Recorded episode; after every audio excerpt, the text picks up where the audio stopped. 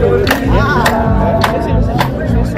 Apenas quedan dos horas para que comience un nuevo encuentro de Argentina en el Mundial. Mientras miles de hinchas se dirigen hacia las puertas de la cancha, junto a la salida del metro, una veintena de personas disimulan con folio en mano donde se puede leer I need the tickets. Son fanáticos que se han acercado en busca de algún boleto que les permita ver a Messi y sus compañeros en directo. Gabriel no desespera y busca el momento ideal para encontrar a alguien que le pueda vender una entrada. Yo vine para dos partidos, los de Ecuador, uno me lo regalaron, el otro me costó 20 dólares. Los otros de Argentina me costaron 200 cada uno y hoy no puede ser la excepción. Es fácil comprar los tickets porque la gente ya viene desesperada y por el tema del formato que han hecho para la compra de entradas, mucha gente se queda con los tickets en la mano y entran con los tickets y como quieren entrar al vuelo te pasan vendiendo. El presupuesto de Gabriel son 200 dólares, pero hoy los precios han subido considerablemente. Se espera de aquí a semifinales irán aumentando en más de un 90%. Más escondidos que los que buscan los tickets se encuentran los pocos aficionados que hacen su negocio con la venta. Esta vez me acerco con el micro oculto, ya que en mis anteriores intentos, cuando me presenté como periodista, los que no salieron corriendo se negaban a declarar. Lucas y Hernán son bonaerenses e intentan revender un boleto de un familiar que no pudo venir en el último momento. ¿Ah, tenéis dos? ¿Se lo vais a vender a él?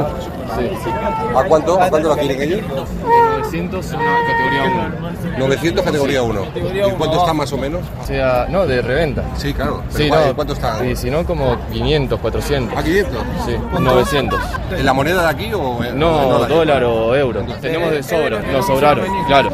La- sí, nuestras novias. Según la FIFA, prácticamente la totalidad de los boletos ya fueron asignados, aunque no todos han sido otorgados a un comprador final. Desde Doha informó para RFI Carlos Pizarro, Mundial de Qatar 2022.